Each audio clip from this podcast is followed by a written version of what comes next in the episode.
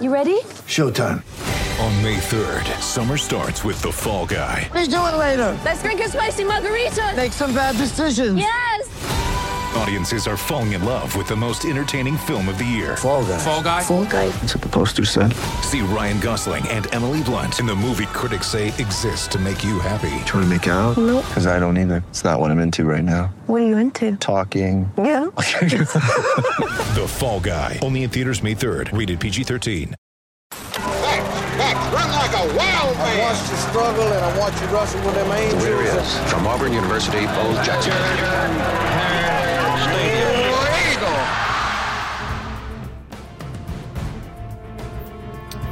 The correct Jordan Hare Stadium time is 8:38 p.m. Central Standard Time. Your digital audio device is tuned into the Orange and True podcast. You are listening live to tape to people who don't know what they're talking about, talk a lot of nonsense. It is I, Drew Croson at of Crow 2 on Twitter. You can find me at of Crow on Venmo. Joining me, as always, through the magic of the internet is the rumor monger, Ryan Starrett. Ryan at Ryan S. Starrett. The S stands for Sharif. I don't care what the S stands for. I- I'm just amazed at uh, Dylan Cardwell's prowess from Beyond the Arc. The S stands for shot creator. also joining me, giving you that full Fort Payne ASMR that you send me those nickels on Venmo for, the AU chief. Hello. Tough one for the toffees today, chief. It, it's stunning a little bit. It's, uh, that's why you don't. Uh, that's why you don't lose to Fulham and Newcastle, so you can not feel bad about losing that one. Yeah. Yeah. And after But- after Der Klassiker this weekend, Yeah. it's been a Man, it's that been a rough one. That was That was even rougher. That was that was painful. tied tied at 80 minutes and lose by two goals. It's just, Yeah. All right. And also joining us, owner and proprietor of the Auburn Observer, one half of the dynamic duo that is the Auburn Observer podcast, along with his co host, human shot of espresso, Painter Sharpless. It is Justin Ferguson.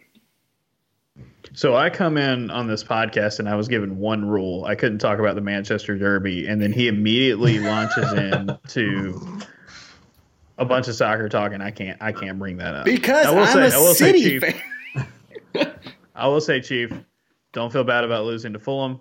Apparently, everyone can do that. yeah. Looking Well, at you, Liverpool. Well, the Fulham loss is only the springboard for Klopp to leave to go to coach the German national team. That's all that is, which I'm. All of us who want that team to do good is, is hoping is the actual case. It, that that seems like like whenever Saban leaves that that kind of scenario for for uh, you know Alabama where it's just like all right we got you what you wanted and then what happens when Liverpool wanders in the wilderness and like every Auburn fan and Georgia fan and pretty much every fan of college football is waiting for the Alabama to get back to like what they were before Saban. Yeah. Sure. I feel like Liverpool could run into that if Klopp left. The, the Uh, dream yes, is for Alabama post Saban and Liverpool post Klopp to resemble Texas post Mac. oh yeah. That is like, man, Yeah. I love it. coup de grace. Which would be more of a disaster if they hired Will Muschamp? Liverpool? Mm, In the worst Either Ted one. Lasso scenario ever? yeah, yeah. Oh, he- uh, just- he's a Spurs man. Oh, I, I see what you're saying. true. Yeah. I see what you're saying. They need to get rid of Mourinho. So He, you know who would be an incredible uh, college football coaches, Mourinho. Oh yeah, it, I am really impressed as somebody who had to sit through Jose Mourinho uh, managing his his club. Um, I'm, I'm impressed that the later he gets in his career, the the more condensed his rise and blow up happens. Like Oh, it yeah. used to be the three year plan. It was always the three year plan, and now at Spurs, it's Yes, like, three months. It's like, all right, we're going to be really good, and oh crap, we're really bad now. My, we watched his Netflix has this like uh, secrets of coaching nonsensical documentary um, that I think is produced by LeBron. It's pretty. Some of the episodes are pretty good. The Doc Rivers episode's pretty good.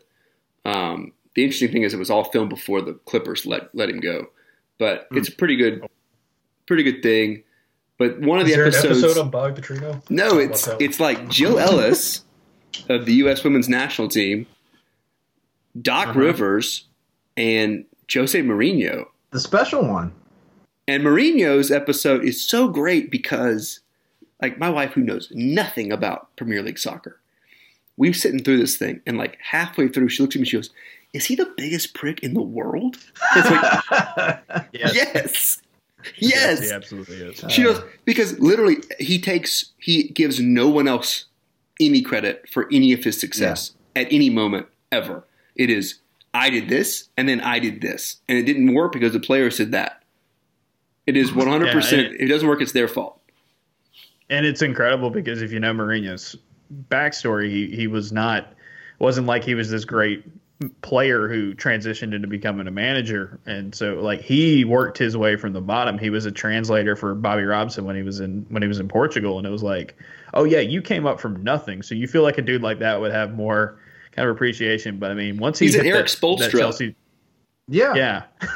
Once he hit Without that Chelsea LeBron. job the first time, it was Well. gone. Like he was Yeah. just like, "This is me." And he he had this brilliant Ryan. He is a very similar to Eric Spoelstra in that he started out as nothing, as Justin said. Then he becomes the head coach of his hometown club in Portugal, Porto. Porto. wins the Champions League like inexplicably, and all of a sudden he's the toast of the world. Yeah. And Every like, oligarch in the world that owns a soccer club. I mean, this guy to, uh, won the Champions League with a Portuguese team, which does not happen ever, ever, ever, ever, ever, and hasn't. I don't think hasn't Nope. happened since. probably not. I can't. and a, and I a, can't and a Portuguese happening team that and a Portuguese team that didn't have like a Ronaldo No. or a, like one of their one of their more famous players all time. Like So the, is that like best player on the team was like João Moutinho. Yeah, So is this like a Kentucky winning the national title, or is this like Western Kentucky winning the national title? it'd be like if, if Western Kentucky won the national title in. Oh, you're talking about a, a college football. It'd be like if Auburn Football, won yeah. the national title in basketball. yeah, if Auburn won the national title in basketball based on scheme and not Yeah. talent. If Right. if Gordon Hayward's shot would have fallen against Duke Yeah, in the in the national Oh, title yeah. game, that's your Yeah. that's your comparison. Because like people weren't completely taken by surprise because they were good. Right. You know, kind of like how that Butler team was. But that Butler the team end, it was like was, like, whoa. scheme too. Like Oh yeah, Brad Stevens was That's this like was. genius, and that's how Mourinho was. It was all scheme. Like it was like it was nuts. He was doing things no one had ever seen before. And then and then he took 100 percent of the credit and none of the blame, and has continued to do that his entire life, and is a gigantic jerk. everywhere. Oh, and, he's and he's famous for playing. Uh, his scheme is extremely boring and unfun to Yes. watch. Oh, so he's Virginia. Yes, Yeah, there you go. Mhm. Yeah. Uh, it, it like he can have the most talented players in the world on his roster, and you still will would rather watch paint dry than watch watch Yeah. his teams play. And, and it was adorable when he was at when he was at Porto because it was like, all right, you're a Portuguese team. If you're playing in the Champions League, you're going to have to play some kind of underdog tactic like that. And then when he went to Italy, when he went to Inter, uh, Inter Milan, it was like, okay, well, that's culturally that's what you know. Yeah, they love You do in Italy. defensive Yeah. football. He goes to Real Madrid, which was his dream club, and Real Madrid's big thing is like, you know, we don't expect you to win every single season because Barcelona exists, but like you better be entertaining. Like Yeah. if you like they have they have gotten rid of title winning managers for not being for like playing like too reactive soccer. Mm. So like they, they threw him out on his head after like you know he had he had a team full of world class players and he was like, all right, let's try to win this one one 0 boys. yeah. And like didn't work. He plays 10 guys in defense, and just one guy Oh, yeah. out cherry picking. That's like that's the whole that's the whole He's game. uh, he's Portuguese Tony Pulis is what he is.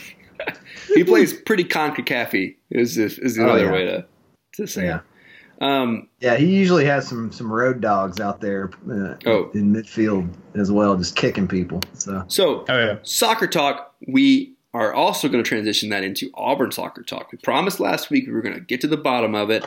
Turns out they are playing games that actually matter. I believe you can watch them all on the SEC Network Plus or ESPN Plus. Um, and uh, Auburn, you know, has a chance to to make some noise and make the NCAA tournament, which is now this coming May. It's a it's a very interesting uh, schedule. We're still dealing with the you know aftermath of the global pandemic, shutting everything down, and we're starting to open things back up slowly but surely. And I think hopefully we'll see things look more normalized for soccer season next fall. Personally, the way that the NCAA soccer season has always gone is crazy to me. So this is no, not that much different in terms of I don't understand why they're doing it. That's kind of the way it always is. um, all right, Ryan, you have a trivia question for me, for I all of do. us. for all of us. But uh, you know, Ferg, I know you're a numbers guy like I am, so I think you'll appreciate this one. Uh, Dylan Cardwell posted a 71.3 effective field goal percentage this season on 61 attempts. Who was the last ti- uh, last Auburn player to break 70 percent uh, with at least 50 attempts? So I was thinking about this one, and I had to kind of. It's a big man, obviously. You don't have an effective field goal percentage that high taking jump shots. Uh, even though Dylan Cardwell hit that Kobe shot against State, 100 percent Um, from three. That helps. yeah, drilled it. Um, if you go back through big men at Auburn, you got to start thinking of like, all right, yeah, Anfernee McLemore, but then he started taking too many threes towards the end of his tenure there. Wiley definitely wasn't one of those guys that got up there that high. And then and then you have to go through some pretty lean years. Uh,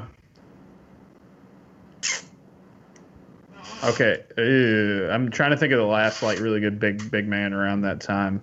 Is it Vought? See, my guess is McLemore from that year, from Auburn's regular season SC championship year, because be. he was Could be. he should have been SEC Player of the Year that year.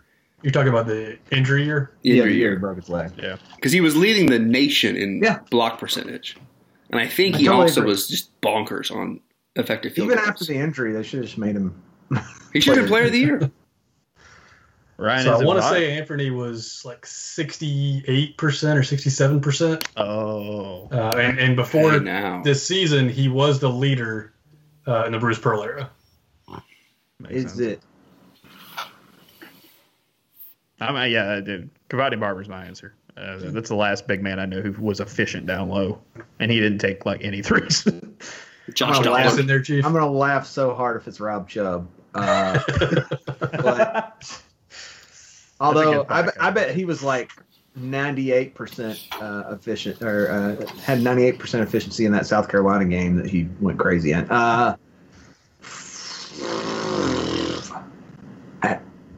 I, I'm afraid to go too far back,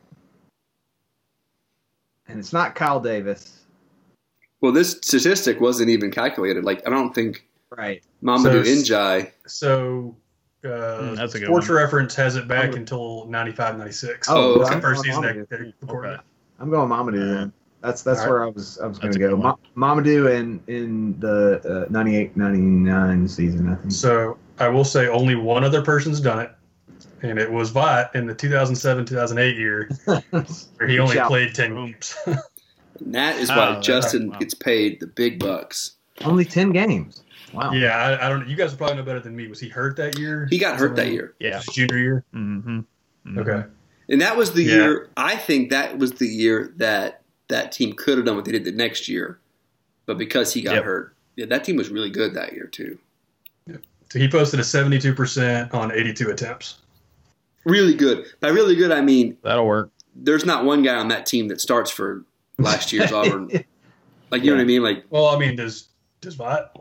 Vought Uh, yeah. probably does. Actually, Vought probably starts for la- this this past year's Auburn team over Jalen, but just Yeah. barely. I don't know.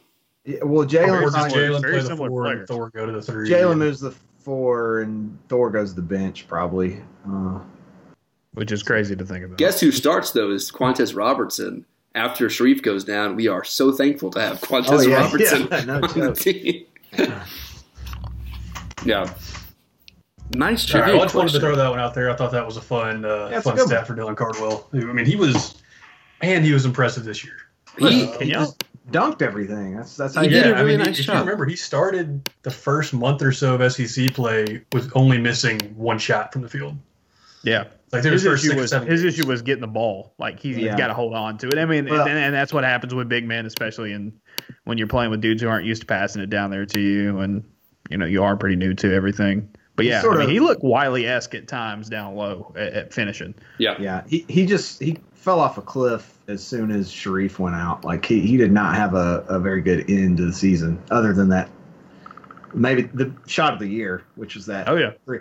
And the shot of the year, not not because it was just him unexpectedly doing it.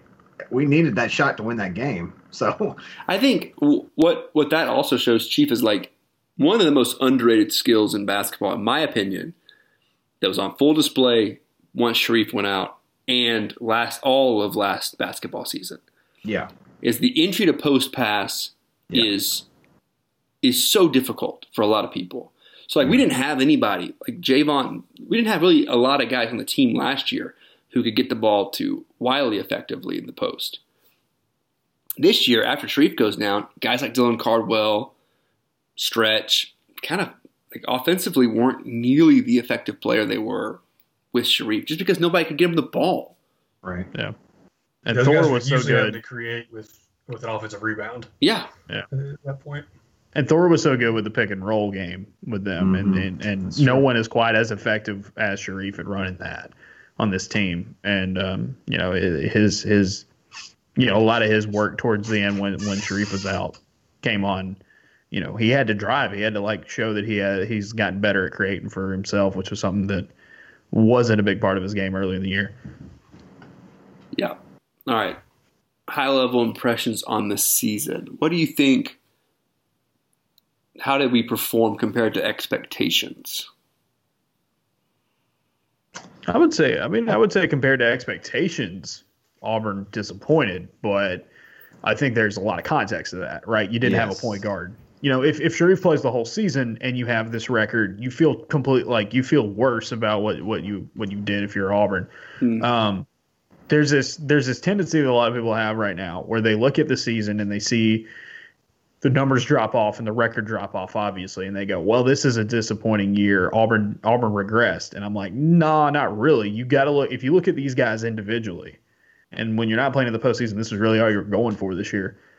I mean you look at a guy like Allen Flanigan making a huge jump jalen williams making a huge jump jt thor being who he was getting good games at times from both Devan Cambridge and jamal johnson. I mean everybody on that team showed progress. The problem was is that they you're comparing them to a bunch of old dudes from last season. Like there there were so many veterans on that team, and you were literally the least experienced team in college basketball, the youngest team in, in major college basketball. And so the the combined effort wasn't going to do it. And then you you do things like, hey, you don't have a point guard, and then the guy who was doing well as your point guard, you know, has a brain injury. And so, like, I mean, everything that could go wrong went wrong for this team. But if you look at these guys individually, statistically, you know, they all kind of made strides on this team. It's just the problem was they didn't have the experience and that X factor of a point guard to kind of put it all together. They were missing the glue. Yeah, I would say not the KenPom statistic of luck, but just the good old fashioned luck. Yeah. the only oh, yeah. team more unlucky than Auburn this year was South Carolina, having to miss so many Yep. games due to COVID. Yeah. Like Auburn, Auburn had everything that could have gone wrong from a luck standpoint. Your point guard, the NCAA never deciding what the deal was, and then his Point guard one, point guard two, and point guard three. Yeah, Yeah. and- well, and that that's the thing, and uh, that's what what Justin was getting at there is that like you can be young, and if you improve like we did all year, you usually, you'll see results from it. But when you're young and you just keep having one thing after another thrown at you, it's really hard to to adjust to that. And and we saw it in that we would play well for a game like Tennessee, but then there'd be a drop off and we'd look worse than we had all year at some points. So it it I think it's just a combination of things. It, it, it's a the really only bad disappointing game to me is that LSU, the LSU game and Yeah. the UCF game Yeah. stand out as games. Like, man, we looked horrible in those games. That was Yeah. like the UCF game. We, you look back at the stats from that game. That was a joke. That was like one of the worst shooting nights in the history of the school. Yeah. And then That's coming off that rough game against Baylor too, where like you you played well in game two of the season against Gonzaga. the national title favorite, maybe yeah, one of the top two. Uh, Yeah, our, so you were and- you were feeling good about yourself. You know, hopefully, and you hopefully go to that UCF and lay an beating, egg. yeah. yeah. Well, we also had one of our best games of the season, I thought, against Baylor, who's first or second best team in the country. And the So- first Alabama game was also one of the better first games of the Alabama season. When they were still rocking and rolling too. That was that was Bama was still cruising along at that point. They, I mean, not that they've you know fallen off too terribly bad, but There were times this season where the team was clicking and you would see flashes of greatness and go, okay, yeah, there's a lot to be excited about the potential of these players. And that's Oh, yeah. basketball is a lot of that. Like, you know, potential in a lot of ways is more important than actual achievements in the NBA, especially in the draft. But like, and as a fan, because of how basketball is, where you can make a leap season to season from a, in a skill. Like Mhm. for instance, JT Thor. JT Thor gets in the gets in the weight room, adds some muscle, and then also hangs out behind the three point line a lot this summer.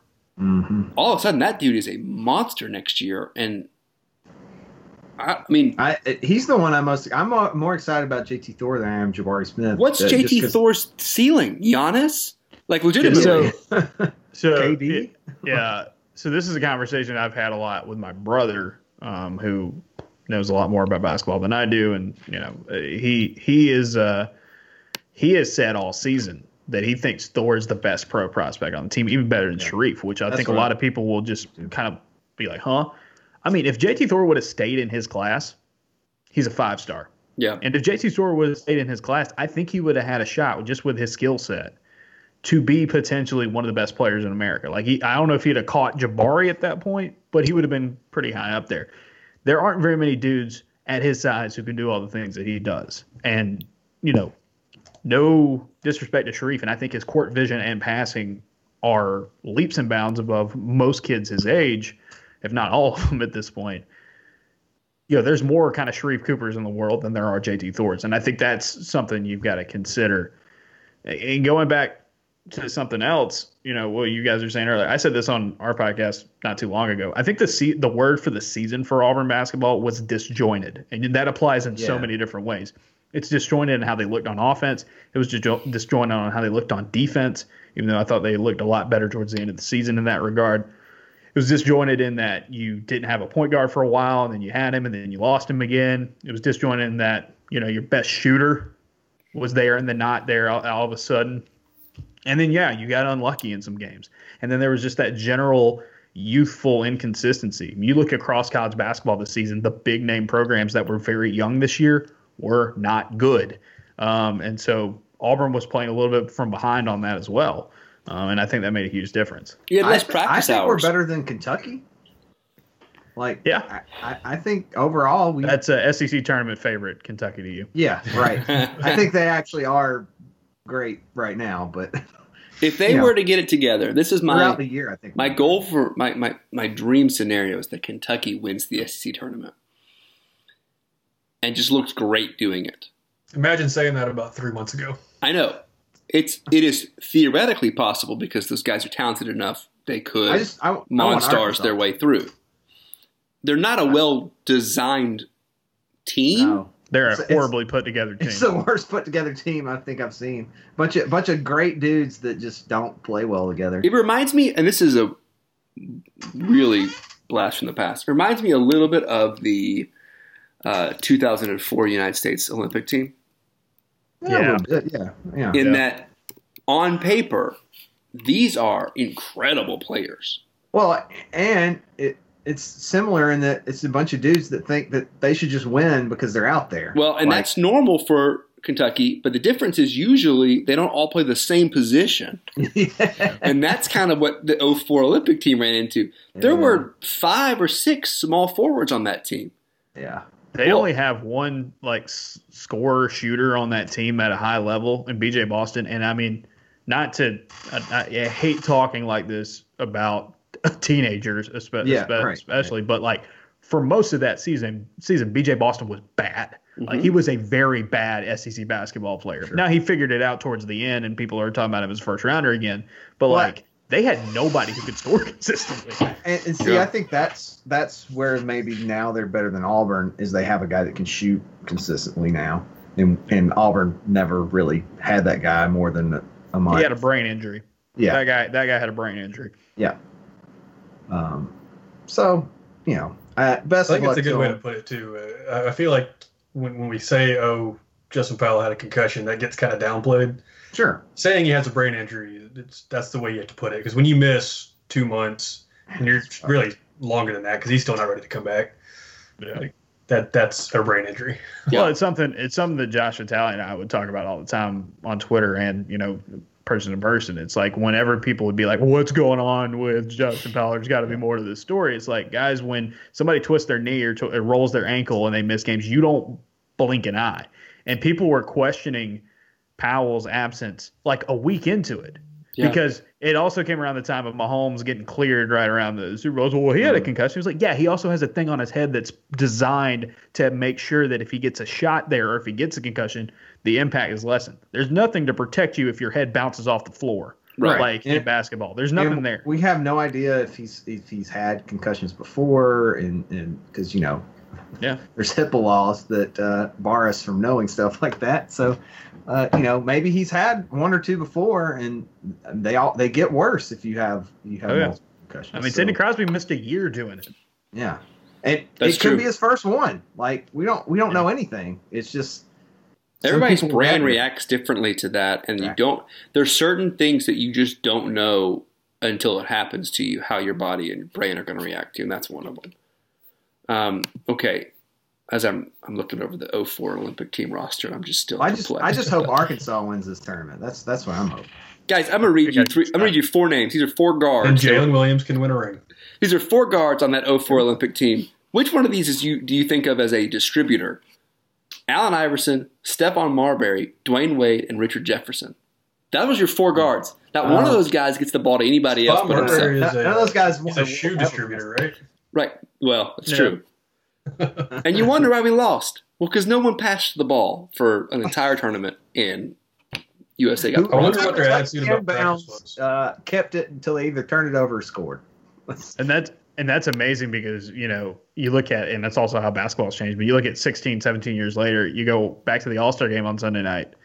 The starting five for LeBron's team, all five of those dudes are unreal distributors. Yeah, and they all play like you had a you had a you had two guards, you had two forwards in the center. Like you had a traditional lineup, and all those dudes can distribute. And, they're all you know, they're all 16, top. 17 years ago, we couldn't find an American who wanted to Yeah. pass the ball. The best passer on that team was LeBron, and he was 18. yeah.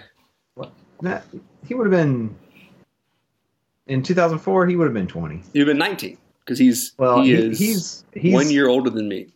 He's well. He wasn't he born in '84 though. Yeah. I think he's my age. He's just He was born on December 30th, 1984. He was. Yes. I was- it was after his He would have been 19 if he Yeah, it would have been 19. Yeah, he was So- the 19 of the Olympics.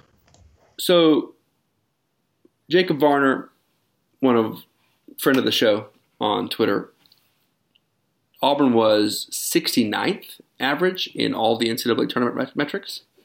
Nice. Yeah. Yeah, was not good enough to So, get I you in the tournament. looking at that with with the way this It's roster was constructed, that's that's not bad. No, Like it, it it's not bad.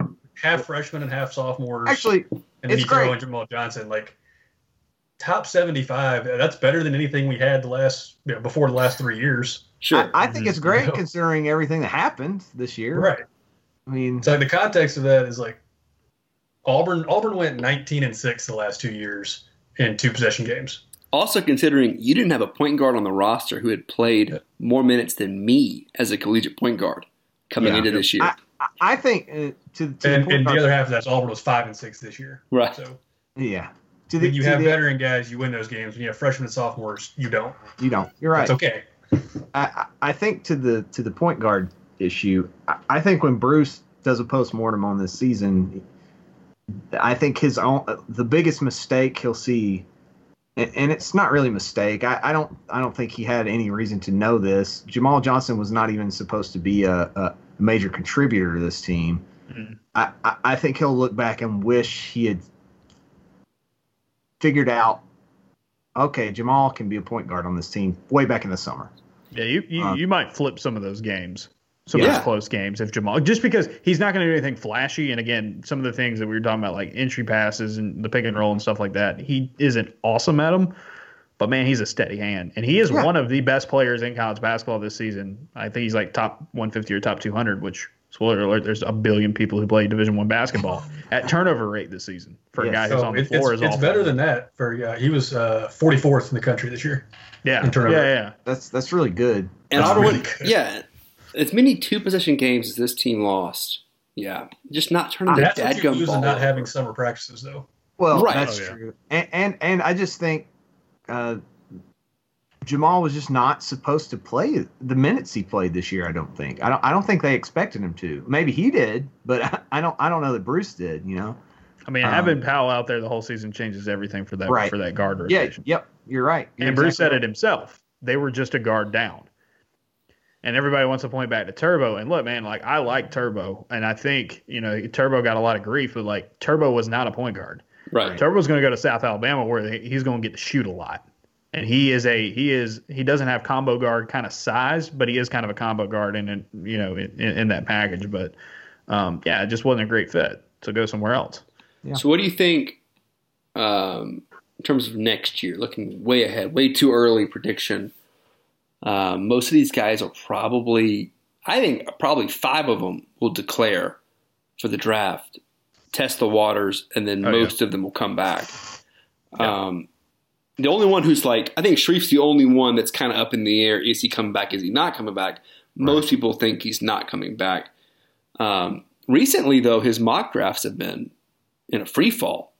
Yeah, it, it- guys got the book on him. I mean, watch it. Watch how they defended him this season, um, especially Kentucky. I think Kentucky in that second game, even though he wasn't ever getting foul calls, you know, it was was a good example. He kind of gets, you know, when he drives to the basket, he didn't distribute a ton off of the drive. He didn't do a ton of kickouts as much, and guys were sinking back, and he's not an elite finisher around the rim, and so he was missing a lot of those layups in traffic that he would have been hitting against. Other teams, but Kentucky's got a bunch of trees down there, very athletic trees. and he that can't and he shoot the ball, relies on but- getting to the free throw line too as Yeah. part of his game. Like I'm going to drive and I'm either going to kick it out, finish, but I'm probably getting to the line. I, I think wonder. with Kentucky though is that those those tall athletic tree trunks are every player in the NBA. Yeah, And that's that's, what hurts yeah. the draft stock. I wonder if he if he's uh, built more like that uh, that point guard at Georgia. You know, real Oh. real thick. The point guard looks like he could be Nick Chubb's brother. Yeah, like I I wonder if he's built more like that. If he's getting Isn't if Wheeler that- five eight? well, I, I don't mean the five eight. I mean the actually muscular. Just thick. doesn't- It's thick. Yeah, I- it's like a I- side I- of beef playing point guard. because he got hurt and because because of how he's built I, I would I wonder if that scares some people off of him. Just, Sure. like if he were built in a way that didn't make him look fragile, because I don't think he's fragile. I, I don't I don't I don't think that about him. But if you just look at him, you're like, God, is this guy is this guy gonna get hurt driving to the rim that much? there's not very many dudes his size that play point guard in the NBA anymore. Like Right. you know, you have to be really, really good as a shooter Mm-hmm. if you're if you're short and you play point guard in the NBA. 'Cause- Um, or you have, or you have to be Chris Paul, and even then, Chris Paul became a, a much better shooter, you know, throughout his career. And see, I guess that's kind of what I'm thinking of. I'm thinking of Chris Chris Paul, who's who's built. He, he's a he's a big guy. It's the closest big. comparison to him. I mean, that's the closest comparison I can think of. Just Paul's a better shooter, or was coming out of Wake Forest as well. I've always thought and of he- him. I've always thought of Sharif more of a Steve, as a Steve Nash clone. I can say that. Just only that Yeah. he he Got to shoot seems a lot to better though. The difference between Sharif and maybe some of the other players is that because Sharif's not score first, it it you can look at his totals and whatever, and you go, ah, think I have a shooter. But the only other guy I've ever seen do this in Auburn Arena was John Morant. From the tip, if he had the ball in his hands, the game was played on his terms. Yep. Sure. The game is on on Sharif Cooper's terms. We're going as fast as he wants to go. He is controlling the tempo of the game at every end. Like it is Auburn's adjusted pace went through the roof once Sharif Yeah. started playing. Yeah. And it was That only because Missouri game was a perfect example. yeah, Yes. he's like we're playing at my pace. Why? Because I said so. And I'm he had them. I'm it. He had those. He had those guards in hell. Like Yeah. that they had awesome. no idea what to do with them. And and I was I was covering that game for AP, um, filling in for John Zener in that game because Missouri was ranked, and so I sat in on Cuonzo's post game uh, press conference, and he was like, "Man, like we had nobody who could stay in front of him," and it was like, I don't blame those guys, and they were like, "Yeah, maybe we shouldn't have gotten called for that many fouls." That's true. He shouldn't have gotten. they shouldn't have gotten them for that call for that many fouls. But he was like, "Man, I don't know.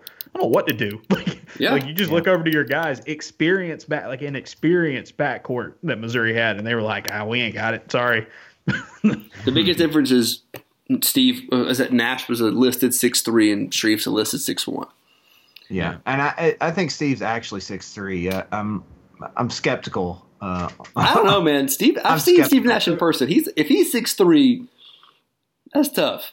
How about there's another comp for Sharif? Uh, I don't think I haven't heard mentioned yet. How about Kemba Walker? Got to be a better shooter. Got to be a better jump Shooter. I mean, uh, but yeah, I'm looking at his college stats and his NBA stats. Rondo is 32 guy that I percent think from of. three in college. And yeah, but he he shot a ton off the off the off the dribble, especially that run to the national title. Yeah, Yeah. Kemba was was a mid range shooter back when that was Yeah. a thing. Uh, I, I think of, yeah, I think of Rondo, man. That, that that's that's who I think of. A guy that can't just shoot. stubby Rondo.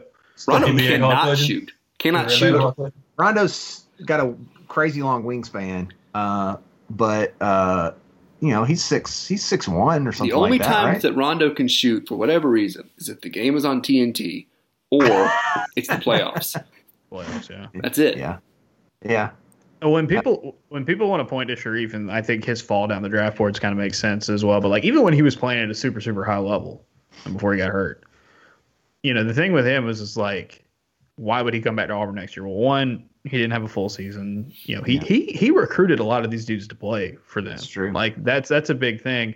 And but I think the bigger dollars and cents, basketball sense, all that kind of stuff, kind of thing with him is that even if he would have finished the year still as one of the best point guards in college basketball, which he looked like for the first few weeks of his career, at best he was going to be the third best point guard in this class. Nobody was catching Right. Cade Cunningham. Nobody was catching Jalen Suggs. You can debate on you know what what Cade Cunningham's going to be in the NBA, but you know next season he has a chance to be the first point guard off the board Oh, yeah. because the number one point guard in this 2021 recruiting class, um, you know, because you always have to look at all right, who could be a one and done guy, especially Right. point guard spot. The number one point guard in this class is J.D. Davison, who's going to Bama. I think J.D. Davis is a really good player. I have my, I don't want to say doubts, but I have my thoughts on like like how he will adjust to playing in the SEC because it wasn't like he's playing like a super high level of basketball at Calhoun, but he's really, really good. You have a real shot because Cunningham's out of the way, because Suggs is out of the way. You can be the first point guard off the board. And, you know, a lot of times you can say, hey, you're a lottery pick. And, like, I don't know, man. Like, it's it's not a consensus that he's a lottery pick. Yeah, I, I It on who you was look at. like four weeks ago. oh, yeah. And now it's it's well, definitely I, not. I've been I've been trying to pump the brakes on on any draft projections anyway. I I, I won't trust a It's a single mess. I, I won't s- s- trust a draft pro- projection until April, May, when guys start working out for teams and people start hearing what the teams are saying about them. Like right now, yeah, they've probably they've had scouts watching them for sure, but I just don't. I don't think you could can get a reliable gauge of where the teams are going to go right now, except for those top five picks, probably. Yeah, I, I- feel like yeah, yeah, exactly. Like I- I'm very, very confident that the top four is going to be some combination of Cunningham, Suggs, Kuminga, and Jalen Green. Yeah. A lot of people like Evan Mobley as well as top five. But then after that, like I'm looking at mocks right now, and it's like Ziaire Williams or Greg Brown. Hey, remember him? Yeah. Um, some people have BJ Boston up pretty high, and it's like, yeah, it's a it is a complete crapshoot after five. And the other crazy thing is, is that it does seem like very much up in the air after after five or six in this draft. And yet, if any of these dudes were in last year's draft, they go number one overall. That's what it's, it's how crazy that draft was. Last, Last year. year's It draft it was was so weak. yeah. Like Isaac Okoro, if Isaac Okoro, and we we don't know how good he would have came, he would have been if he'd have came back, especially if he worked on his on his jumper. But let's just say Isaac Okoro that that played last year, same stats, same everything. Bloop, put him into this year, and put him in the draft. You know, after his sophomore year, he might not be a lottery pick. Like, Right. yeah. That's how crazy. That's how crazy this this lottery is. But hey, shout out to him. He's uh, played uh, more minutes than any other rookie, right? Is, I think they I, can't take him off the floor. He's and and and he's scoring like seven or eight points a game. And Yeah. just like, for just like have for to- us, he's their talisman. Like he, he's a talisman player. I love he it. keeps he keeps the ball moving for him, and he's been so instrumental in their defense. They were the second worst defense team in the NBA last year, and now they have a shot to make the playoffs, and that's that's pretty impressive because they're running a team of uh, Collin Sexton and Darius Garland, and I don't particularly think that's a, that that's a path to success in the NBA. But uh, Sexton's tried made a leap though. Sexton is I like Sexton a lot. I don't like Sexton next to Garland. no. Sexton is like this kid in the NBA right now is not the kid that was out of Alabama. It's like that's Kid that couldn't get by Pat Cam. like this guy is a is a baller. Watching I watching Collin Sexton this year.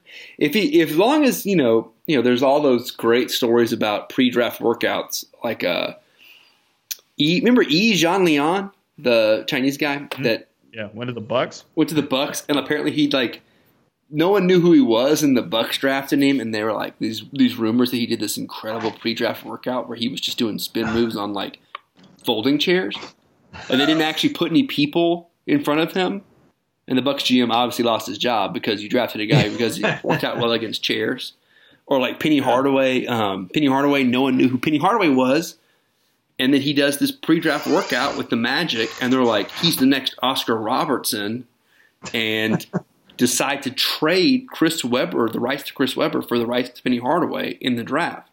Yep. So instead of putting Chris Webber next to Shaq, they put Penny Hardaway next to Shaq. It almost worked. I mean, they got to the Should've. finals. Yeah, they got Yeah. the fun. They beat Michael Jordan in the playoffs in the season that everyone who loved Michael Jordan so much forgets happened, but they beat Michael Jordan in the playoffs.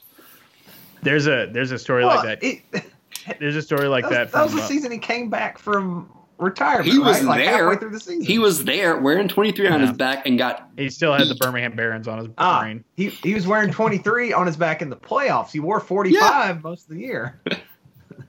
There's a story that Ben Wolk, you know, who used to work with me at SEC Country, and he was at Rivals, and now he's a smart man who doesn't do sports journalism anymore. Um, he has a story all the time, and he, I, it, it gets retweeted a lot, especially, you know, even last night. I think it, it got some traction as well. So Ben interned for the Atlanta Hawks when you know when he was before he got SEC country, and one of his big claims is that as an intern he got to sit in and watch when Giannis worked out for the Hawks, and he tweeted he was like, "Dude, this Giannis guy is going to be a stud," and nobody really knew who he was at that point. It's like this guy is going to be unreal, and it was like he was like secretly thinking, "Oh, maybe the Hawks will take him."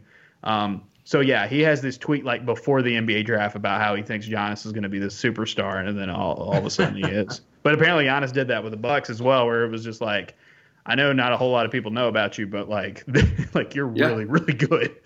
So the Hawks passed on Giannis. Man, I believe that's how it worked. Or it's either that or they just missed him. as if I, I, I'll have to look back at that. could you imagine the Hawks missing out on a generational talent? Ah, Out of Europe too. unfathomable. Unfathomable. I mean- At least with Giannis, at least with Giannis, it was like okay, um, you know, he was he was kind of an unknown at that point. Right. yeah, he was still Uh, pretty. he raw wasn't when the came in best. league. He wasn't the best player in Europe as a teenager. Yeah, he, he was the 15th pick, so it's not like it was just the Hawks. Uh, I want to clear. I want to clear the Hawks name. I want to clear the Hawks name. He got picked two picks before the uh, Yep. the Hawks win. I mean, why They take Chris traded- That was Paul? the Schroeder pick. why take Chris Paul when Marvin Williams is on the board, guys? He's right there. So you can get Marvin Williams. hey, the number one pick in that draft, Anthony Bennett. Yep, that was Bennett draft. oof, magoof. All That right. is not quite as bad of a drafting draft as, uh, and that's a great phrase, but that's not as bad as the um, the Andrea Bargnani draft. If you ever want to have fun, go look at the Andrea Bargnani draft. that is a miserable. That just an all-time the, is that the 08 draft? and I have a feeling The that 08 this draft is might, be, legendarily might, might rival it at some point. Although mean- James Wiseman is great. There's a couple of drafts that's just like there's Oh, LaMelo you- looks good too. Never everyone's going to get fired because there's not a good player in this draft, and so doesn't matter who you. Yeah. right, so let's look at the rosters for next season. Let's assume that everyone comes back. Sharif sees Yep. the light and decides, you know, it's it's great. Toomer's lemonade's delicious. I want a Mama's Love from the original Mama Goldbergs. Do we want to take a break before We'll we do that uh, after this and go before Okay. football, Chief. Sorry, Wow. I, I thought we might want to tease the tease the audience a little bit. Produce, we're producing this on on the fly. Um, As is tradition. Well, the only issue we've got going in next year is that we've got Too we're going to have 13 scholarship players if Sharif comes back. When's the last time we had 13 scholarship players? Mm, that's a good question. Uh, That's a really good question. And all 13 can play. It's ever happened in the Bruce era. Cliff, Cliff Ellis years, Yeah. maybe?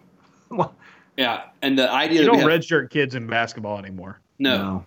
and the idea that you've got 13 scholarship players who are who would have been the best player on most of the Tony Barbee era teams. Yeah.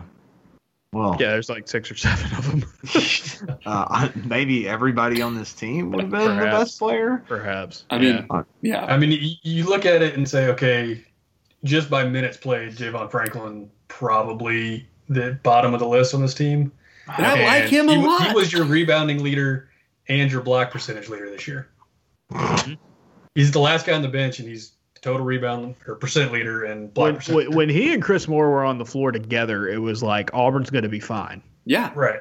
Yeah. You know, they're not going to light the world on fire offensively, but they're going to be fine. And Yeah, even if they've got to foul somebody to keep them from scoring, they're not. Ryan, you don't they had cla- they had crazy floor percentages. They had Yeah. really good defensive ratings. You know, most of the time when they're in the game because they, they were there to help make sure guys that got breathers. They Yeah. were there. Allen needs a Allen needs to you know be out for a minute and a half. You know, J- Thor or Jalen need to be out for a couple minutes, and they did a really good job of it. And they were locked in, man. I, I tell people all the time about this is like you can't you can't watch this past season for Auburn and not see that this the culture on this basketball team is through the roof. Like they are so so good at it because guys are willing to play their roles and you know they had really not a whole lot to play for this season. And outside of that LSU game, they played like their hair was on fire a lot of time. How much of that comes from the fact that we seem to be recruiting from like one AAU team? That helps. Like, how, Yeah. like the fact that a lot Well, of these dudes like- know each other. Like Moore and Franklin are off, are both from Arkansas, right? Is that? is Yeah. that- Yeah, either Yeah. they're from Atlanta or they're from Arkansas. One That's of them, I, pretty I'm, much everybody. I'm Mhm. pretty sure one of them played at Allen Flanigan's high school. So all Uh, three of our listed small Javon forwards are from. yeah, okay. So all three of the listed small forwards on the team are from the natural state. Flanigan, Moore, and Franklin. Yeah, there you go. And they played Frank. They played, and you know, three and four is not too terribly different in, in Pearl's system, but they kind of played Franklin as kind of like a sawed-off four most of the Yeah. season. The Yeah. hilarious thing about Bruce is he claims to have these hard and fast positions.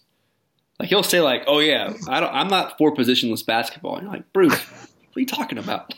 He has a one, and he's and a lot of times he has a five. Yeah, That's about it. Well, and his five's a better four than he is a five. So the five might have been a better one. Yeah, there were times he ran out there with He's a the one and four, four, uh, four forwards. It's happened. Oh yeah. And you're gonna have to get even more creative next year because again, if if all of these guys come back, what do you do? I mean, everybody should be getting minutes at this point. The most simple one, the so, most simple quandary is Jabari Smith, JT Thor, Jalen Williams. One of those dudes isn't starting, and that's when I put Or are it- they? Is one of those guys playing at the three? That's exactly. So that was the pool where I was the other day, where Josh and I were talking during the game, where we were like, he was like, ah, I've thought about Thor at the three, and it was when he was like blowing by somebody on the wing and hammering a dunk, and I made the grave mistake of tweeting something and having and, and not having Justin Powell in, in that lineup, which. I'm not Justin get. I'm, I'm not going to get into all all that, but Ferguson, Um, that this podcast, well, at least me, and especially on our Slack, the hyping up of Justin Powell by the Auburn fan base. I like him a lot. I think he's a great player. I think he's great. I think he probably starts next season if everybody stays in their natural roles. But too. people will act as if he is going to come in next year and it's Kevin Durant. Like we've again, got, I don't, I don't want to down the guy, and I don't want to compare him. But like, you got to remember, go back and look at the stats. Before his injury, he was he was in a slump. I'm the guy who wrote the SEC, Justin right. Powell is Klay Thompson article for the website, and I still, and that was Yeah. tongue in cheek, but I also hope that I did not add to the hype that Justin Powell is actually well, Warrior Well, I made the gr- superstar I Klay the great Thompson. mistake of saying if Thor played the three theoretically, well then Allen knocks down to the two. Well, Yeah. Justin Powell's better now than Allen Flanigan. Based on what, y'all? Yeah, like, not. like Yeah. I mean, No. just watch, watch the games. I, I, Just I the think games. I think you have to look at it though. Is we we really had two seasons here. We had the Justin Powell season and the Sharif Cooper season, Yep. where where those guys were the highlight player. Mm-hmm. Even though in both of those seasons, Allen Flanigan was actually doing all the like dirty work Yeah. uh, for the team. Uh, And Jalen and- Williams might have been the second Was their best best player. the player. team. yeah, And No, Justin Jalen Powell's was season was against player. much easier comp than the Sharif Cooper season. That- that's that's true too. I just Yeah. you could see it there. I mean, he's a he's what six seven, six six. Sure. Six, Again, he's He the same rebounds height really and weight well. as Klay Thompson. has same a height and weight. beautiful shot, rebounds really well, can handle the ball pretty good. I mean, Look, if he plays if he plays next to a natural point guard next season, he's probably Oh. your starting too. Yeah. If you're not if you're not move if you're not doing anything weird with your front court and just saying, hey, one of you, JT Thor, Jalen Williams, or Jabari Smith, you're going to be coming off the bench next year. Spoiler alert: I don't think it's going to be Jabari Smith. Uh, but I know. yeah, I, man. I, I think I think Powell's coming off the bench, but uh, I think you can come off the bench and play 25 minutes. Well, see, I think he's splitting time with with uh, he's probably splitting time with with between the other three dudes because I think I think you wrote the the the their three forwards because I Is think there he a rotates. Galaxy Brain lineup that is Cooper at the one, uh, Williams at the two? well, no, I, I, so How I- about this? Cooper, Williams, Smith, uh, Cardwell, and Thor. Yeah. That's the death I, lineup. I think your starting lineup is is if Cooper's back, it's Cooper, it's Flanigan, it's Thor, it's Smith, and it's Williams. But when one of the forwards comes out, they just rotate down. Allen goes to the three, and J- Justin Powell comes in at the two, and Allen stays at the three until you've rotated all the way back around. this sounds like the 2014 Spurs. My only thing, my only thing with that, my only thing with that is that they sound dead set trying to get JT bigger. Like they, they Oh, like eh, so bulking him up for probably playing down low. That's my. I, I don't want to go a little meta here, but I did listen to uh, your pod last night while I was working out, and uh, you, I, I lit up a little bit at your suggestion that maybe, maybe Thor plays a little five. Yes, yes, and then you would have Jalen Williams come off the bench and be able to play four or five. pretty Or play easily. his natural position of point guard. Yeah, and, and see that's Watch where his I'm, high school film. I know, man. Dude's a great yeah, passer. that's it- That's it. that that's that's kind of what gave me that idea of the, of Yeah. that rotating guys down uh, into the post. Like if Jalen comes off, then you then Thor goes to the three, um, and then you could see Smith at the five too. If if Jalen goes and plays some four, and you you keep flying at the three. The guy left out is Cambridge because I think Alexander's Oh. better than we think he is. So I was about to say that because it's like, all right, if you consider two or th- the two and the three the wing, you know, in, in common in common uh, phrasing, um, who is You know- Auburn's highest rated wing on that team? It's Trey Alexander yeah, as as a prospect. Trey Alexander is really really good, and I and I've and I've tried to get uh, Auburn fans to kind of buy into that a little bit. You know, because everybody's excited about Jabari, everybody's excited obviously about Justin Powell, and you know Devan had had, had a really good season, and, and Jamal Johnson had a really good season as well. But if you look at Trey Alexander, he's like if you took Bryce Brown and gave him Jared Harper's like willingness to fire from anywhere on the floor off the dribble. um, and he's also the crazy thing about him is if you go back and watch, you, know, uh, you go back and watch his film and kind of look at his stats, he's a really good shot blocking guard. Um, which I mean, that's kind of the Devan Cambridge effect as well, because Devan Cambridge has never seen a jump shot that he's not going to go after. Yeah.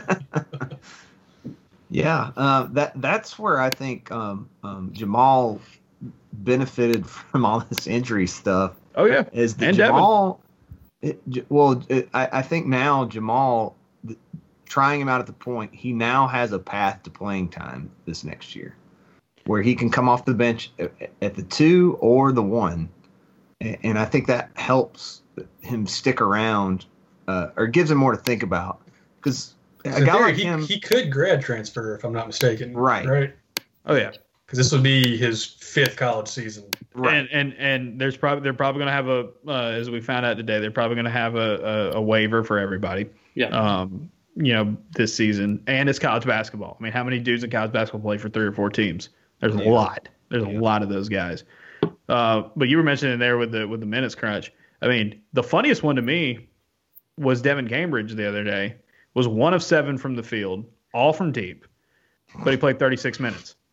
because they had to have him on the floor, and he played Yeah. really good defense in that Yeah, game he, as well. he's his, defense this year has uh has has put me firmly in the Devan Cambridge camp. Um, even when he's struggling on offense and, and firing up some crazy threes from time to time, he's he's still man. Pro- productive. Uh, He is yeah, the- shooter's he- gonna shoot. So Yeah, he is. He is. If you took Bryce and stretched him out a little bit, if you, he's like if you took Bryce and, and Malik and kind of put them together and was like, all right, I want you to shoot a lot and I want you to go run down everything and, and try to block every shot and grab every rebound.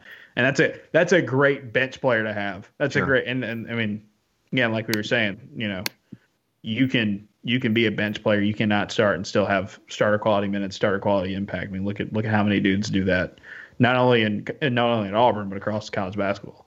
All right, guys, we've been going for almost an hour. Um, we haven't gotten to spring football. so I feel like I always do this to y'all. let's real quick take a break, come back, and we'll do some quick hitters of football.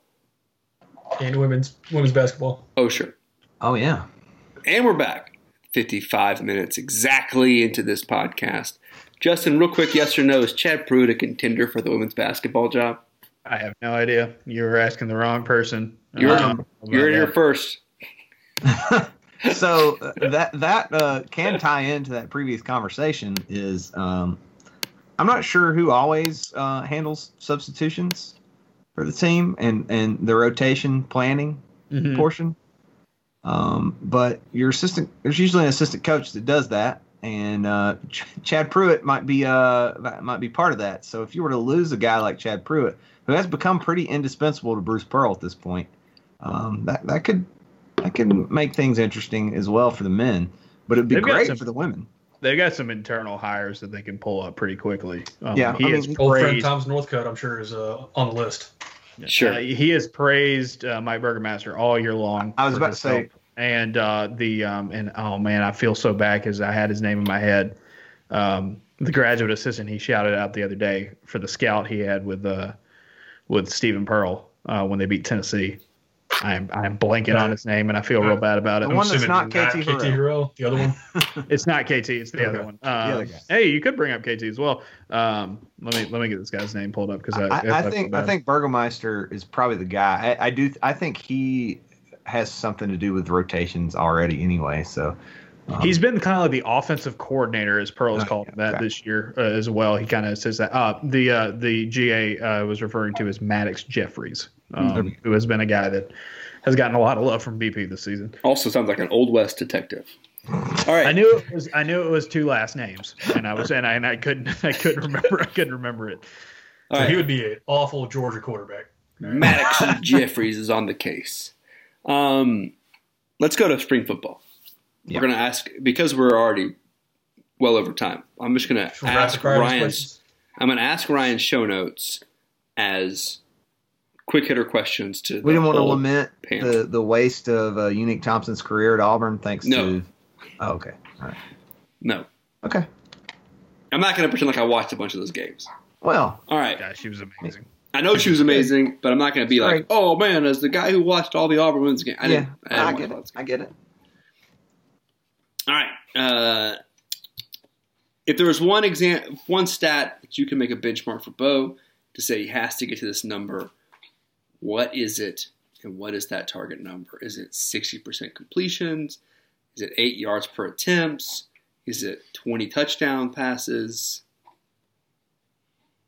I think for I think for Auburn to have the offense it needs to be highly competitive in the SEC moving forward, and for him to be the quarterback we that we think he is, I think he's got to be in the neighborhood of sixty five percent or above completion percentage. I know he's Let's been not- below sixty, but sixty five percent, sixty five percent that is about the baseline for a good college quarterback these days. I mean, look at the numbers. Look at look at what Mac Jones did last season, but you can go down the list like. You know, you got to be around that neighborhood of completing nearly two thirds of your passes. That's that's pretty much the bottom line. Do you think it's a change in scheme that gets him there, or change in mechanics, or both? I am no genius when it comes to mechanics. I have no idea. You know, I can tell footwork and all those kind of things like that, but like fixing it, um, I I think mechanics is probably going to be his bigger thing though, because scheme wise, I have I don't have doubts. I just have questions about how he fits into this ste- this scheme. I know Bryan Harsin and Mike Bobo in the past have built around what their quarterbacks are good at, and you have a big enough playbook and a big enough, you know, net to draw from that you can kind of pick and choose some of the things that he's good at and build your offense around that. But still, you know, look at what he did in high school. Look what he did his first two years at Auburn. That shotgun heavy, you know, RPO, doing stuff on the run. That was his game. You know, what does it look like when he has to go under center? What does it look like, you know, when he does um, when when they go heavier? You know, what does it look like when they go five wide? They didn't do that a, a, a whole lot, um, you know, in years past, and we have to do a lot of that quick time and stuff. So it's a it's an interesting thing, but yeah, I think he's just got to be he's got to get there through the air and be a more much more accurate passer. Um, and bonus, he's good. Bonus question: Does Auburn redshirt one of the winningest players in the history of the great state of Texas in Davis? Maybe. I will. The one the one guy I keep pointing out to from Bryan Harsin's pass is Montel Cozart at Boise State. Uh, Montel Cozart was a dual threat quarterback that they never started. He played behind Brett Rypien a lot, um, but they had packages for him, and uh, they let him throw the ball a decent bit too when he was out there, and it worked. Uh, it was just like, hey, you're a weapon. You could bring another dimension to this offense that we don't have. We're gonna we're gonna turn you loose and let our guy who Rypien ended up being an NFL quarterback you know, they gave him another dimension. People hate two quarterback systems. They're scared of them. I get it. Auburn fans have PTSD from, you know, the rotations from the past. I understand. If Davis is, if Davis can show he can do some of that early on in his career, or I should say early on in practice and stuff like that, I wouldn't be surprised if they tried to do some stuff out for him because, you know, you redshirt a dude in, you redshirt a quarterback. That's just one less year that you don't really use him at all. And like these guys, especially these really, really talented guys, they'll they'll go somewhere else. Yeah, they'll go somewhere else. You know, pretty quickly. And so, so you don't want to you don't want to like completely just missed out on being able to use him. It's like basketball. That that that's yes. sounds that's a lot different. That sounds a lot different than how Gus tried to do stuff like that.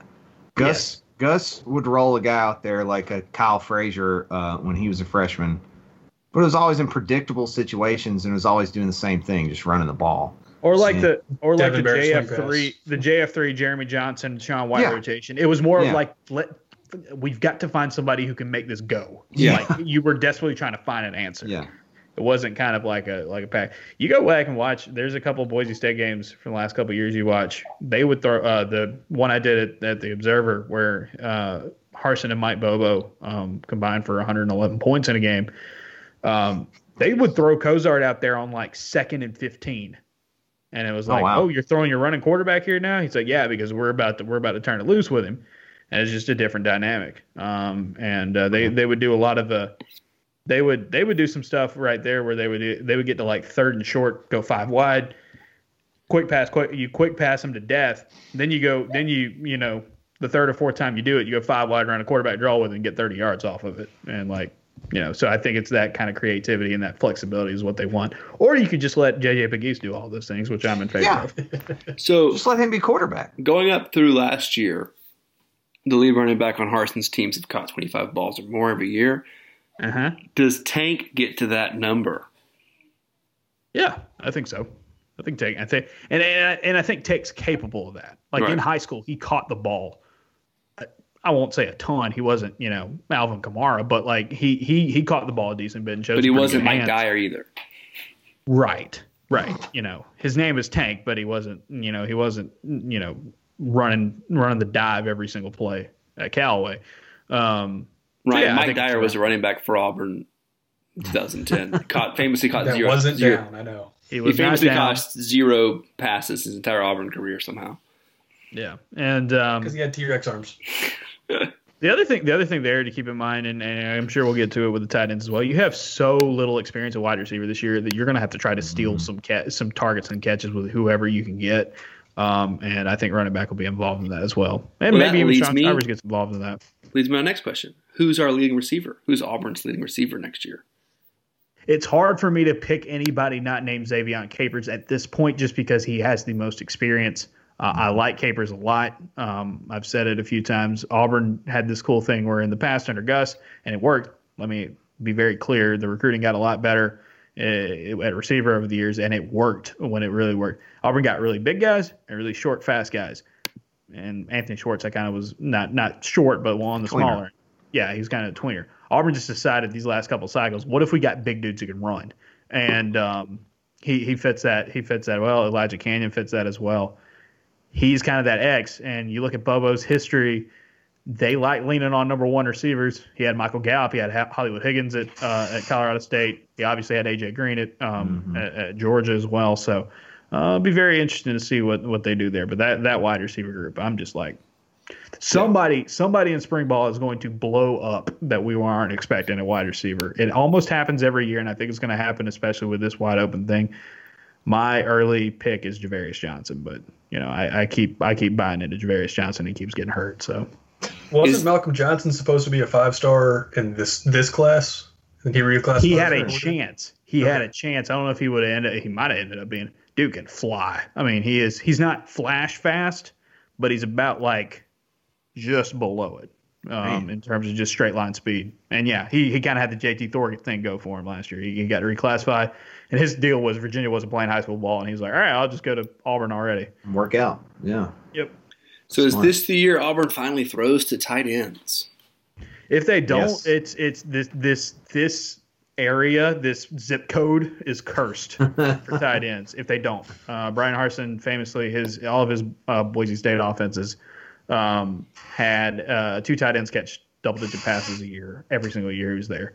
Somebody needs to go burn a Cooper Wallace jersey in the middle of the field to atone for it or something. They have twice as many uh, tight ends on their roster right now at scholarship as running backs. Who would have ever thought that? And those and, and like they all kind of do something different as well, with the exception of John Samuel Shenker, who just does everything. he also Um, plays first base. And he's, and he's, he's also a pretty good power Literally corner. does everything. it's the, the the tight end recruiting in the last couple of years was the the, the wildest thing to me because we didn't use them. So Yeah. So what are we doing?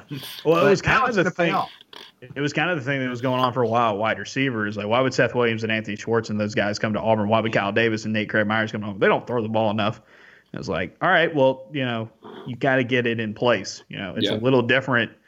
It's a little different when your tight ends are Sal Cannella, who was not a tight end, and Jalen Harris, who you know just it just wasn't a guy who who really broke out at this level.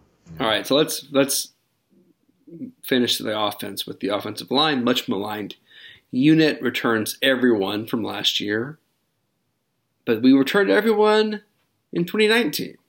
Yep. So they're even more experienced, correct? and they're even more experienced. So why should I expect us to have an okay offensive line next year? So I'm of the opinion that Auburn's offensive line has a ceiling, a cap that is already in place because of the talent level. Auburn is Auburn, as I wrote a couple months ago at the Observer, they got a lot of traction with people. Auburn has the lowest blue chip ratio of any team in the blue chip ratio among the offensive line. That means they have the least recruit recruiting talent on the offensive line as any championship contender team in college football. There's a cap. There's a cap to how good they're going to be. I think. Um, but if you want a bright side, you want to optimi- you want something optimistic. Uh, I wrote about this on Monday at the Observer. Um, continuity is going to be a huge thing. Uh, Nathan King at, at Auburn Undercover pointed out, and I and I didn't know know this. Uh, I didn't go back. He went out and realized Auburn had eight different offensive lines last season. Um, getting one or two of them and settling with them is going to be big.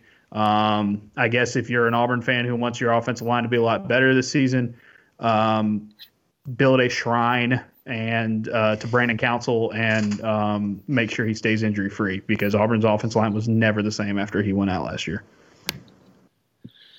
All right. Yeah, that's the number one thing I want to see is a, a, a year where Bo Nix is not running for or whoever is quarterback because it's not just limited to Bo Nix. JJ Pegues. yeah. Uh, Well, no, I want to see he's not not running for his life. Jalen Williams. Yeah, I, I'd love to see JJ Pegues running for his life. That'd be fun. But Just uh, scrambling, you just got on a bootleg. yes. just just Yes. like, oh god. But uh, I yeah, I just want to see Bo not in a position where he's just chunking the ball away and killing his percentage to save it from throwing Oh, yeah. interceptions. And the thing with Bo, not to not to harp too much on Bo, even if you take out the throwaways and you take out the drops last season, he's still it's still his completion Yeah. percentage on target, all whatever you want to call it, is not great. It's one of the worst in the SEC. It's got to get better. All right. So what do Auburn fans need to know about watching a three-four defense compared to what we've been watching in terms of defensive alignment? that you might not be watching a three-four defense this season. Uh, it's it's it's up in the air. Uh, Derek Mason is one of those guys who will say he is not a three-four guy or a four-three guy. He is a defense guy, but they will run a lot more base three-four stuff. I think um, it'll be very interesting when they get to third down sets what that looks like.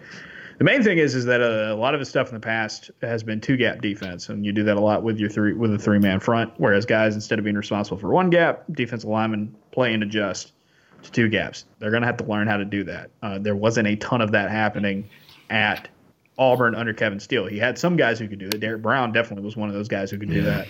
Um, you know, so it was it's very interesting to see how that's going to be adjustment. And the other thing is, is like, where are these dudes going to be? Because man, I don't know.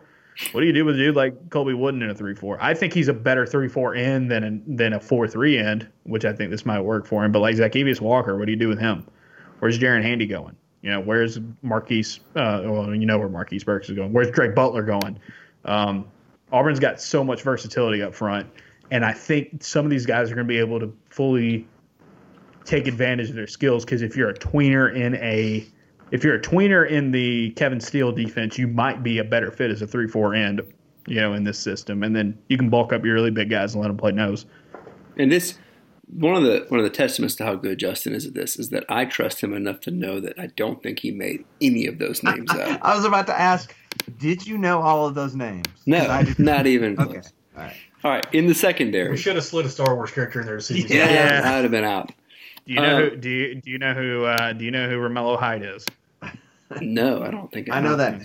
Yeah, Romello Height. Romello Height's a buck. Uh, he's going to end up probably being outside linebacker here. Uh, my favorite Romello Height thing is that his picture of when he was a recruit on the 247 uh, page was him at some official visit. I don't know if it was at Auburn. It might have been somewhere else.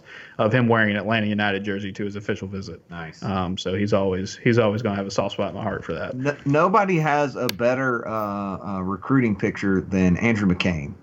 Everyone should go look at that. Andrew McCain's is a good one. Uh, Oh. And then the all time the all time great one to me from the Malzahn era is Mon Atkinson's rivals yeah. picture Uh, because he His 45 looks year old like picture? he looks like yeah he he looks like Justin Houston as a, as a 17 year old like it was amazing and he never and that was the funny thing is like when he got on campus and like when he was here at Auburn for he did not look like that it was just Right. that Yeah. one picture Yeah. was just the lighting and the, and the framing was just he, he looked like he looked like he had been playing for the Bengals for 15 years. Uh, uh, before we get off of the defensive line, uh, I did want to say I think Derrick Brown could have played a four gap defense. Uh, he could have covered four gaps at once. Derrick Brown again. I will say it until I probably die. Derek Derrick Brown's the best defensive player who's ever come through Auburn. I understand any of your arguments to the con- to the contrary. I will tell you that in this era, to be that big and to do all the things that he did. Sorry, Tracy Rocker. Sorry, Nick Fairley. Sorry, you know Carlos Rogers. Sorry, all these guys in the past. You're wrong. I, it's just he, he's he's he's different, man. He's different. All right, and so he the, can rush the passer. the secondary We could have this played year, him a linebacker. yeah, you can play whatever position you want him to. Yeah. The secondary this coming year has got um, a lot to prove because I almost like they got a lot of hype coming in all of a sudden. Oh yeah. A lot of smoke. linebackers last They have a lot of year, It was defensive line before that, and now it's the secondary. I mean, yeah, last skipping year, linebackers by the way. in this in this rundown. Yeah, Cro- Crows get the linebackers. We, we can circle back to it though. Yeah, we'll circle back. All right, circle back. Well, sure.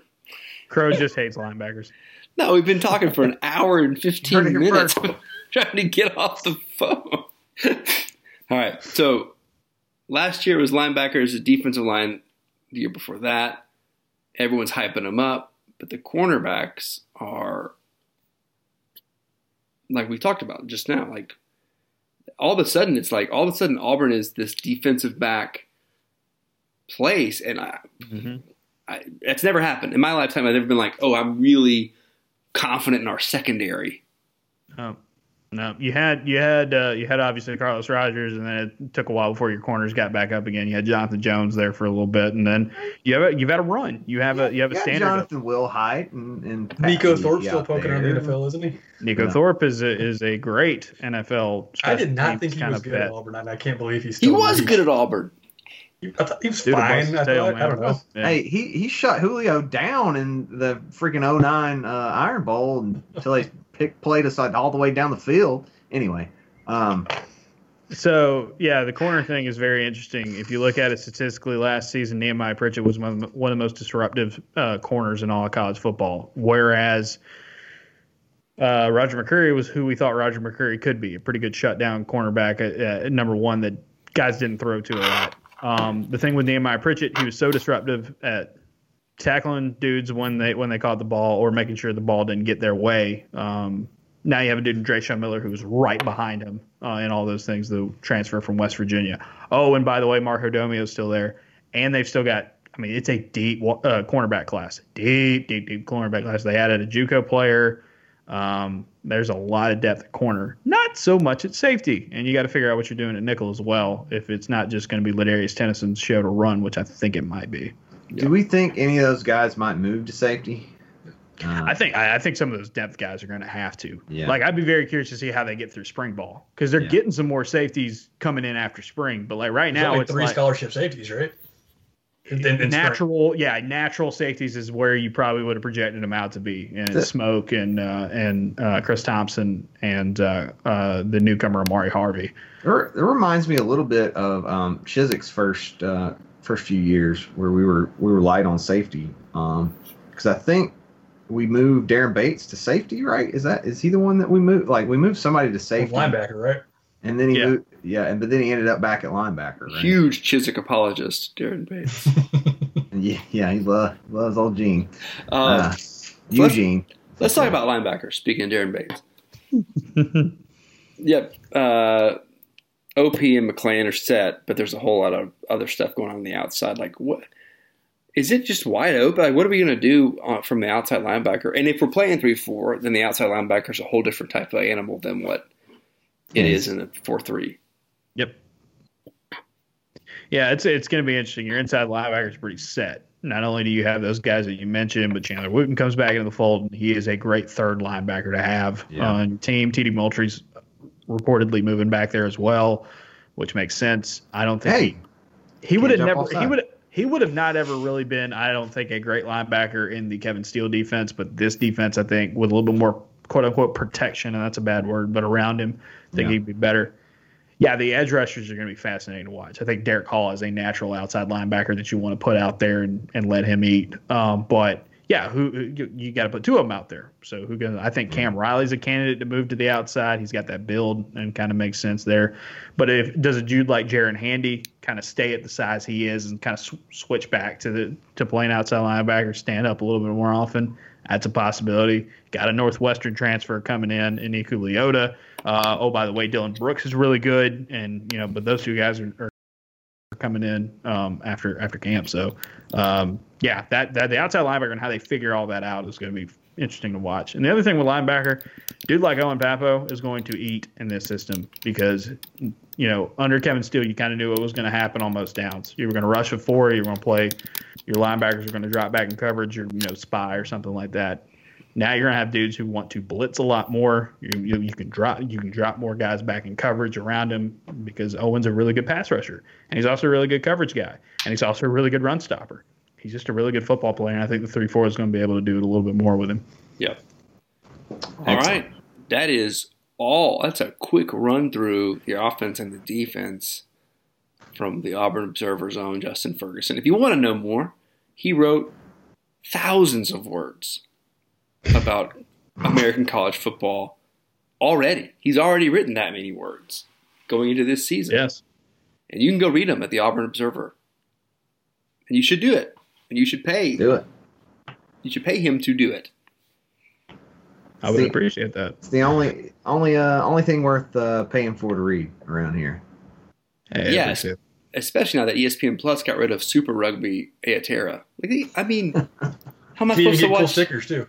You can even get cool stickers. Oh, like hey, you're the first Yeah. person I've seen who's had it on their phone, which I feel is very dangerous. But uh, Honestly, no, this is one of my favorite logos I've seen for like anything Auburn related. I love. thank this thing. you, thank you. Um, I don't know if you designed it or if somebody else did. I did. I did. I appreciate that. Nice. Appreciate that. Nice. There is a, uh, uh, and people ask about the logo all the time um, and the name and all that. The brain on the inside is not just me thinking that I'm smarter than everybody else. it is a reference uh, partly to Mystery Science Theater 3000, uh, Nice. the, end, the end of the run where Bill Corbett's character, uh, the Observer, was the brain guy. Yeah. I'm a nerd. Excellent. Ryan, Mystery Science, Mystery Science Theater 3000 was a television show that came on the Sci Fi Network and was the basis for much of my humor growing up and still is to this day. Yeah, I, Ryan, I'm uh, I'm not that much older than you, and I've watched pretty much every episode because it was something I got from my dad, and I still watch it pretty much. I, I go to sleep watching Mystery Science Theater most nights. Team It's Mike perfect- over here, by the way. It's a perfect go to sleep. Oh That's- man, it's it's awesome. It's awesome. If you're a, beat if you're a Mike Nelson fan, we can hang out. The other guys, the other guy who was before Mike was fine, but it, Yeah. that, in my opinion, the show hits its stride when Mike Nelson takes over. Yes. Hey, I want to mention that uh, Auburn offered a guy from Fort Payne, and I could not be happier. Uh, Heck yeah. Right now, Bryan Harsin is officially my favorite coach. The, Football. la- the last time Auburn offered a guy that I had I was close to geographically from where I grew up Mm. was uh, Tyreek Rollison. So Oh, well, that uh, maybe this will work out a little better for me than that did uh, for you. yeah. And with that, we hope you guys have a War Eagle weekend. Thanks for War listening. Eagle.